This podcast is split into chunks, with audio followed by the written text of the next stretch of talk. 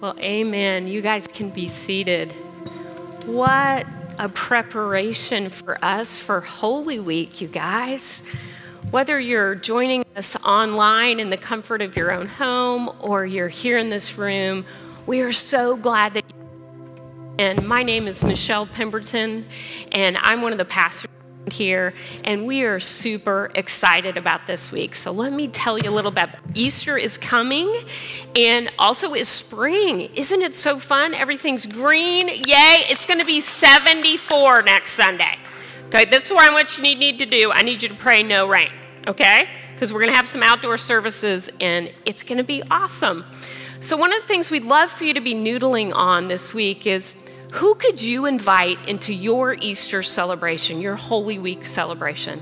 Is God putting somebody on your mind that needs an invitation? Here at Heartland, we are an inviting people. We invite folks to do stuff with us. Maybe it's an Easter egg hunt. Personally, my kids are grown. I'd love to go to an Easter egg hunt. Um, maybe it's sharing a meal outside. Maybe it's watching a service together. Whatever it is, invite someone into this Holy Week experience, would you? Let me tell you about our services. Our first one will be on Good Friday, and it's going to be an on demand service, so you can watch it anytime you want. They've taped it already. Nick and Julie will be doing the worship, Tom and Seth will be doing a teaching. It'll be a beautiful um, just experience uh, for Good Friday. Get your communion elements together bread and crackers, wine and juice. And moms and dads, bring your kids in. You guys can take communion together at your own home, outside, watching it on your computer, whatever works for you. We'd love for you to do that. Okay, on Easter Sunday, we have four services. Let me tell you about two of them that are our outdoor experiences, and those are only on site here. At 645, if you like to see the sunrise, we have a Easter sunrise service out on the backyard.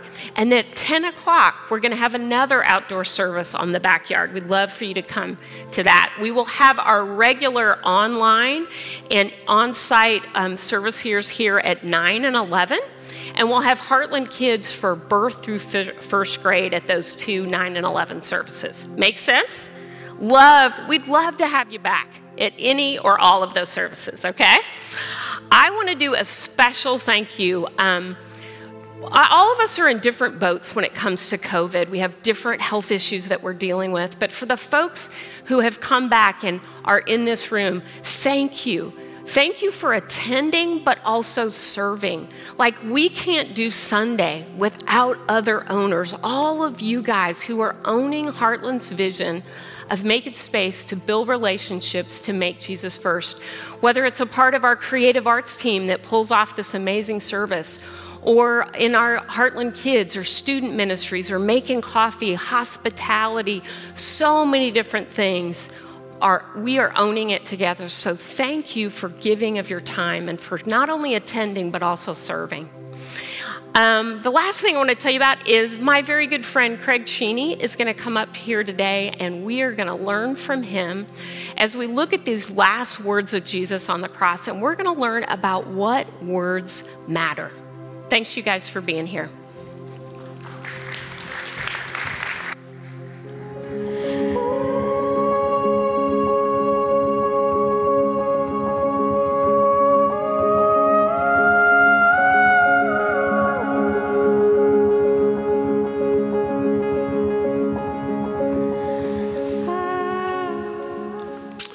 Good morning, Heartland.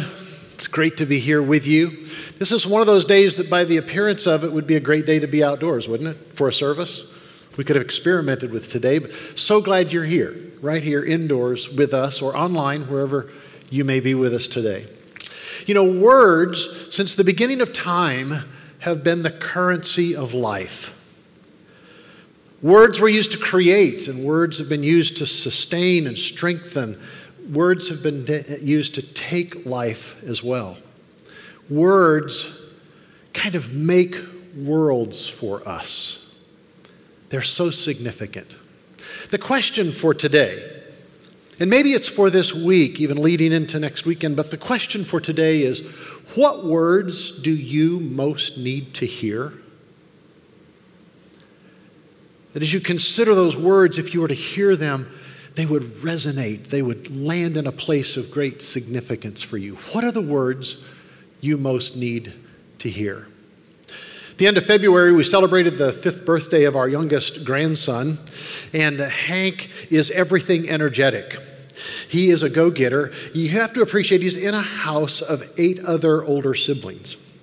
So he gets the rapid education. You know how that is? But what he didn't get were words. Like it was the longest time before he, before he talked.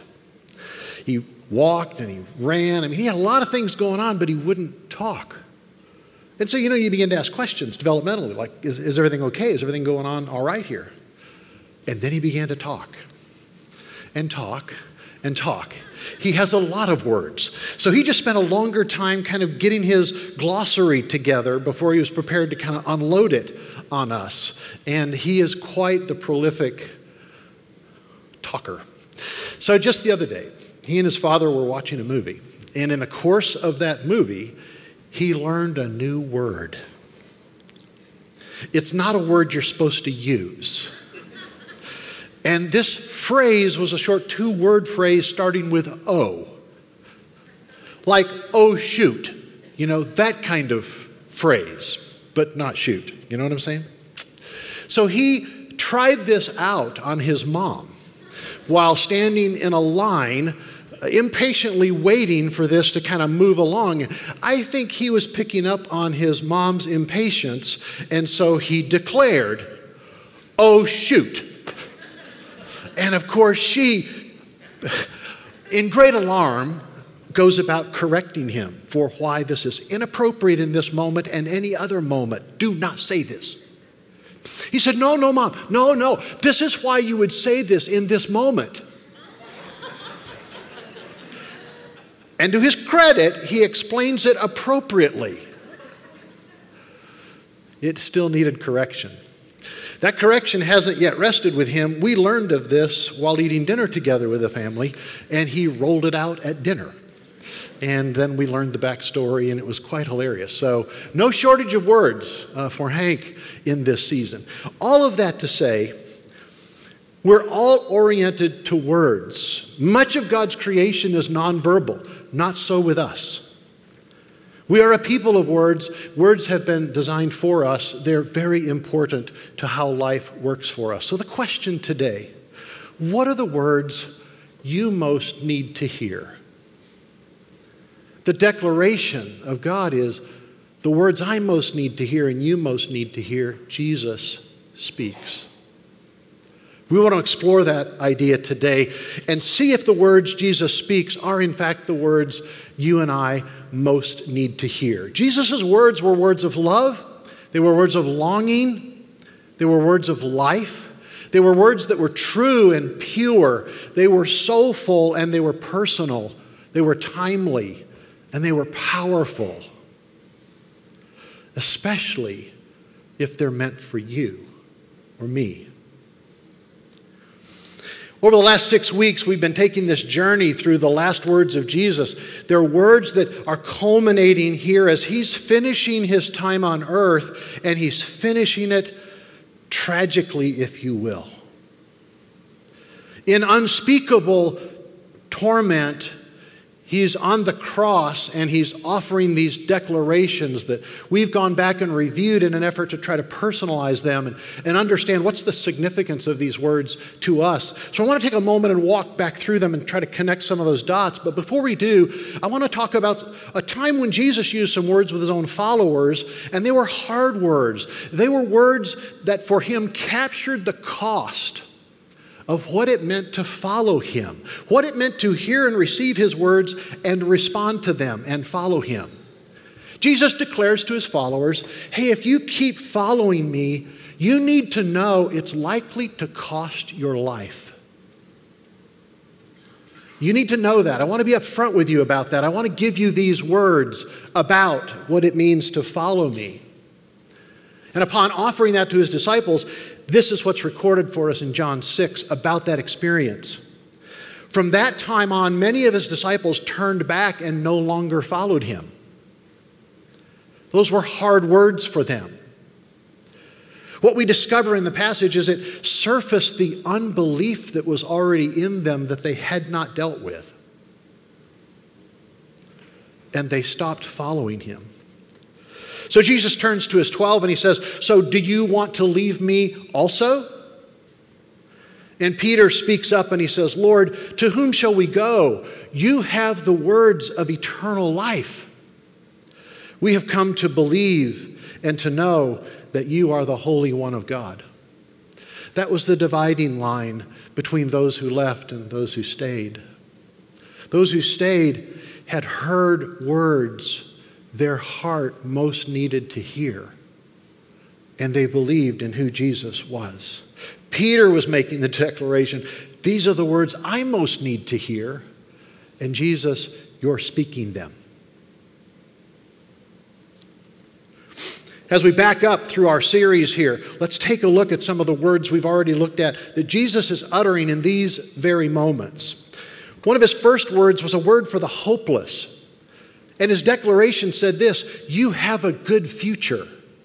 Here were his words Truly I say to you, today you will be with me in paradise. These are the words Jesus offered a thief who was dying of crucifixion beside him but who had expressed to Jesus a desire in knowing could he go where Jesus was going today?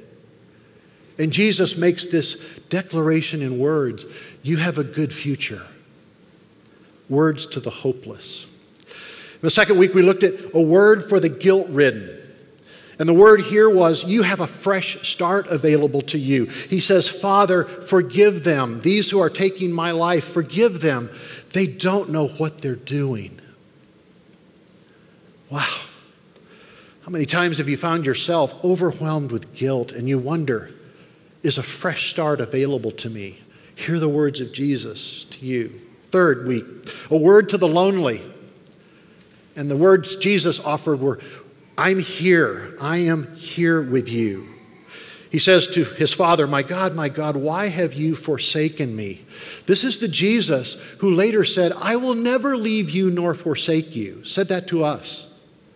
He was able to do so because he had journeyed through this moment of forsakenness. And so he offers us a word to the lonely I'm here. I'm here. The next week, a word to the suffering. Brief phrase, I'm thirsty. I thirst. His declaration to you and me is I understand when you don't have what you need. A word to the suffering, I understand. On Good Friday, we're going to look at a word for the unsure. And Jesus' word to us at that moment is you have freedom in surrender. If you're uncertain and insecure, you have freedom in surrender. He says this Father, into your hands I commit or surrender my spirit. He's offering that to us. On Easter Sunday, we're going to look at a word for the defeated. And Jesus' words to us declare this victory can be yours. Jesus' words in this moment it is finished. It is finished. He has overcome sin and death. It is finished. Today, on this Palm Sunday, a Sunday in which Jesus was received in Jerusalem triumphantly, it's like victoriously, like a champion, only now to lead to these moments on the cross that feel full of defeat, not victory. It's in these moments, some of what Jesus expresses speaks specifically to our relationships. And he says this about relationships take care of each other. Take care of each other. And he says it to two very important individuals Woman, behold your son. And to his son, behold your mother. We're going to enter into the story and unpack it a little bit so we can appreciate the value, the strength, the significance of those words as they may be words uh, for you today. In John chapter 19, this account is captured. We're going to read a few of those verses and then try to get inside them. Verse 25 picks it up. Near the cross of Jesus stood his mother, his mother's sister, Mary, the wife of Clopas, and Mary Magdalene. So it's Mary, the mother of Jesus, Mary, her sister, Mary Magdalene. And with these Marys is one of the disciples described as the one whom Jesus loved. We understand this to be John. When Jesus saw his mother there and the disciple whom he loved standing nearby, he said to her, Woman, behold your son. And then to John, Behold your mother. And from that time on, the disciple took her into his home. What's going on here? This is Mary, the mother of Jesus. Jesus refers to her as woman. Now you can appreciate the fact there are three Marys here, okay? This was the Mary that belonged to him as mother. Woman, behold your son. So, what's Mary's condition? Beyond his mother of Jesus, Mary's a widow and a woman. So, in this context, women had very low, very limited standing to begin with. A widowed woman had no standing. If someone did not take her in, she had no representation, no protection, no provision in their culture. Here she is witnessing the death of a son with whom she likely had the closest relationship. Certainly the most defining relationship. From the very beginning, when God told her, You're going to bear a son, and this will be his journey. And now they're at this moment in that journey. She has to be overwhelmed with what this all represents for her. She's imagining herself alone, without care, without protection, without provision, without family. Jesus' other siblings, Mary's other children, did not come to recognize who Jesus was until well after his resurrection. She's very alone in this moment. John, this chosen follower of Jesus, invited to come near, invited to walk with him, a disciple with whom they formed a very close, loving relationship. John, this man, has lost his leader. There's a loss of purpose and a loss of future. His most defining relationship is dying. And in this moment, Mary, who is not John's mother, and John, who is not Mary's son, are bonded together by Jesus' words to enter into a relationship that would be life giving for both. The words they most needed to hear in those moments were the words Jesus offered.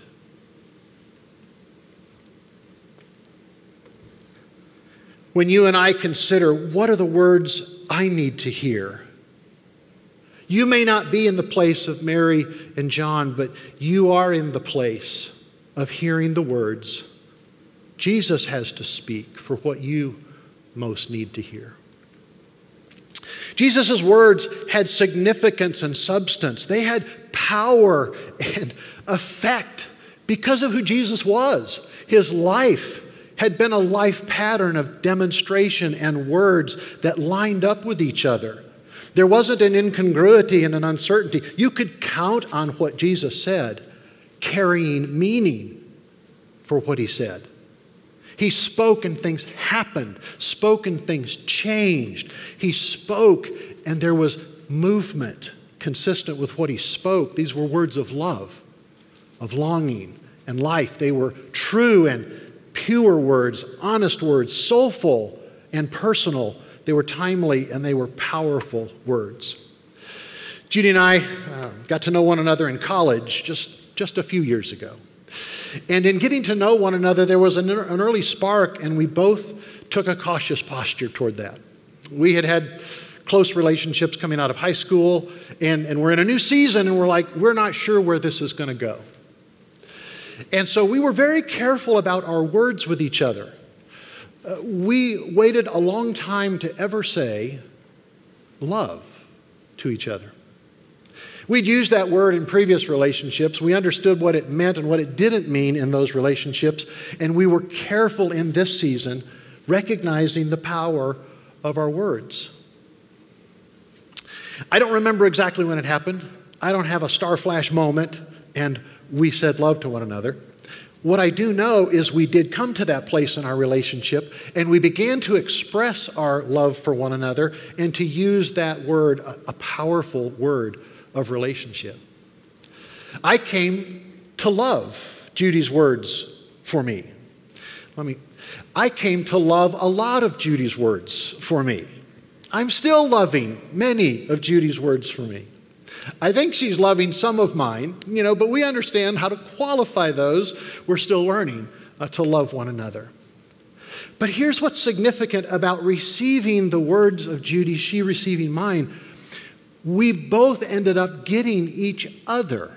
We didn't just get each other's words, we actually got each other's life. It's what happens when we receive the words of Jesus for us. We don't just get Jesus' words, as significant and substantive and powerful as they are, we get Jesus. Now, in this moment, here you have Mary and John and others who are witnessing Jesus' death, like they're going to lose Jesus. But in that moment, What's being accomplished by Jesus is making it possible for the words he has for them to have meaning and substance, to have life, and to have power. Because in this moment, as Jesus is willingly putting himself in your place and in my place on the cross, when he's doing this, he's accomplishing several things for us that make it possible for us to both hear and receive His words in a way that would give us life. One of the things He's doing is He's satisfying the righteous anger of a holy God. That anger is being poured out on Jesus instead of on you and me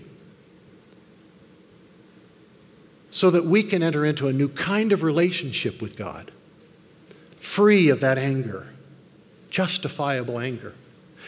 He's also paying the price that needs to be paid to rescue us out of slavery to sin.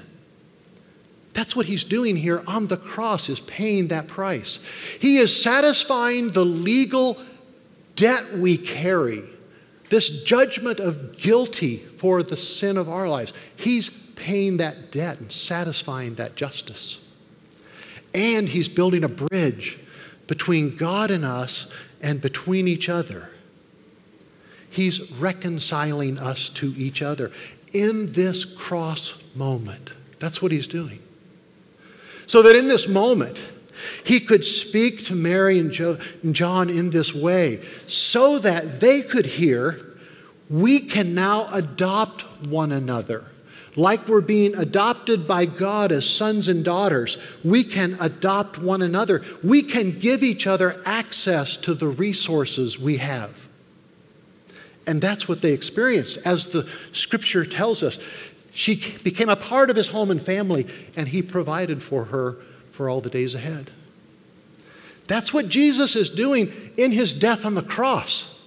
Is he's paving the way for you and for me to be adopted into relationship with him and to be given access to all he has.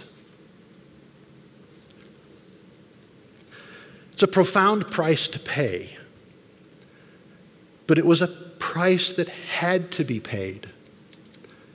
And in so paying it, it gave his words added power and life for you and for me.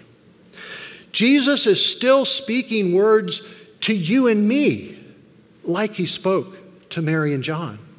Think of this moment, kind of unfathomable pain and distress and yet, Jesus is undistracted for what Mary and John need in that moment.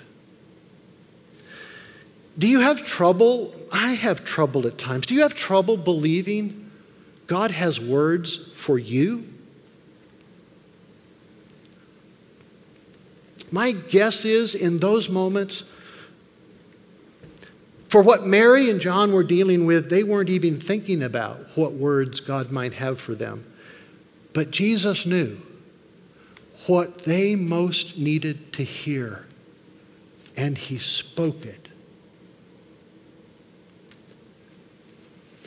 I would encourage you to hold on to that picture. Because whatever you think of God, whether he's disinterested, doesn't know, he's distracted, whatever, from you, he's not. Any more than he was in this moment with Mary and John. He's not distracted. And He has the words to speak to you that you most need to hear. Let me offer you some other scriptures that hopefully reinforce this for you. Jesus' words are living words. Hebrews 4 captures it this way For the Word of God is alive and it's active. It's sharper than any double edged sword, sharper than a scalpel. It penetrates even to the dividing of soul and spirit, of joints and marrow. It judges the nuances of our thoughts, our rationalizations, our attitudes. It cuts through that to give us life. This is living and active words. Second, his words are the words of life. We can live by his words. Peter said it this way as we looked at earlier Jesus, where would we go if not to you? For you have the words of eternal life. And last, he has words that reconcile lives, they bring lives back together. Our life with the Father, our lives with each other. Jesus' words reconcile lives. A couple of scriptures. Ephesians chapter 2, verse 13 reads like this But now in Christ Jesus, you who were once far away have been brought near by the blood of Christ, by this cross of Christ. Colossians chapter 1 verse 19 and 22 For God was pleased to have all his fullness dwell on him, all the fullness of the Godhead dwelling on Jesus, and through him, Jesus, to reconcile to himself all things, whether things on earth or things in heaven, by making peace through his blood shed on the cross. Once you were alienated from God, you were at odds and distant, you were enemies in your own minds because of your evil behavior. He's describing the hostility that often exists between us and each other, and between us and God. And Jesus in the cross is dealing with it. He goes on, but now you've been reconciled by Christ's physical body through death to present you holy in his sight, without blemish, and free from accusation. That Jesus' life and words would free us from hostility and from accusation. Powerful words. The words I most need to hear, Jesus is speaking. So, what am I to do? How do I access these words? How do I benefit from them for myself? A couple of steps I'd pr- propose. First, receive his words for you. He's revealing, he's speaking, he's offering words. Receive them for you. You can do this in part. Just take the scriptures, take a Bible, Go to the stories of Jesus himself, first few books of the New Testament Matthew, Mark, Luke, and John, and read the words of Jesus that you might hear him speaking for himself. Read or listen. I find it really helpful at times just to listen. Then write it down. Take time to capture it and reflect on it.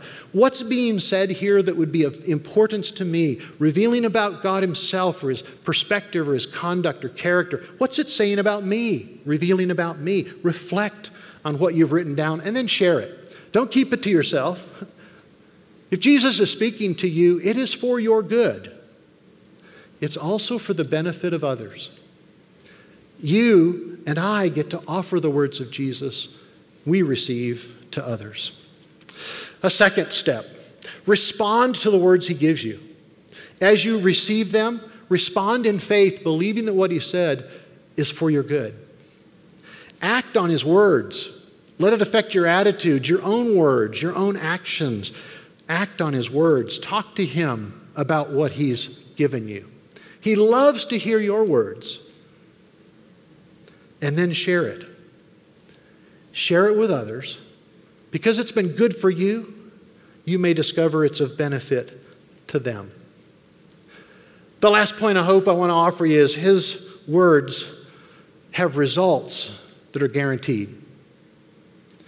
His life here, his death and his resurrection, his presence with us now are the guarantee that his words are full words, not empty words. They have results. They impact our life. We can receive them with that confidence. When I hear, receive, and respond to the words of Jesus, not only do I get his words, I get Him. You, you get Him. You get His full personality, you get His full presence, you get His power, you get His provisions, you get Him.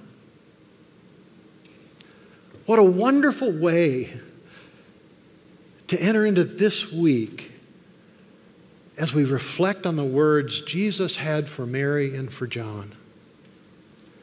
He knows you and me. He knows what our heart needs. And He speaks the words you and I most need to hear. And I believe He's doing that even today. Let me pray for us that we'd be able to hear, receive, and respond to his words for us. Jesus, as this week brings into focus for us your life, the willing offer of yourself to stand in our place and take upon yourself that which we are rightfully responsible for. You take it upon yourself and you take it to the cross, and there you put it to death.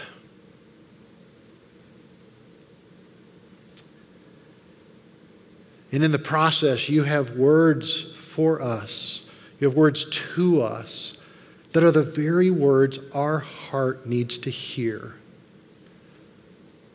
Words like forgiveness, words like you are forgiven, words like you are my son and my daughter, words like I am here to restore and to reconcile broken relationships.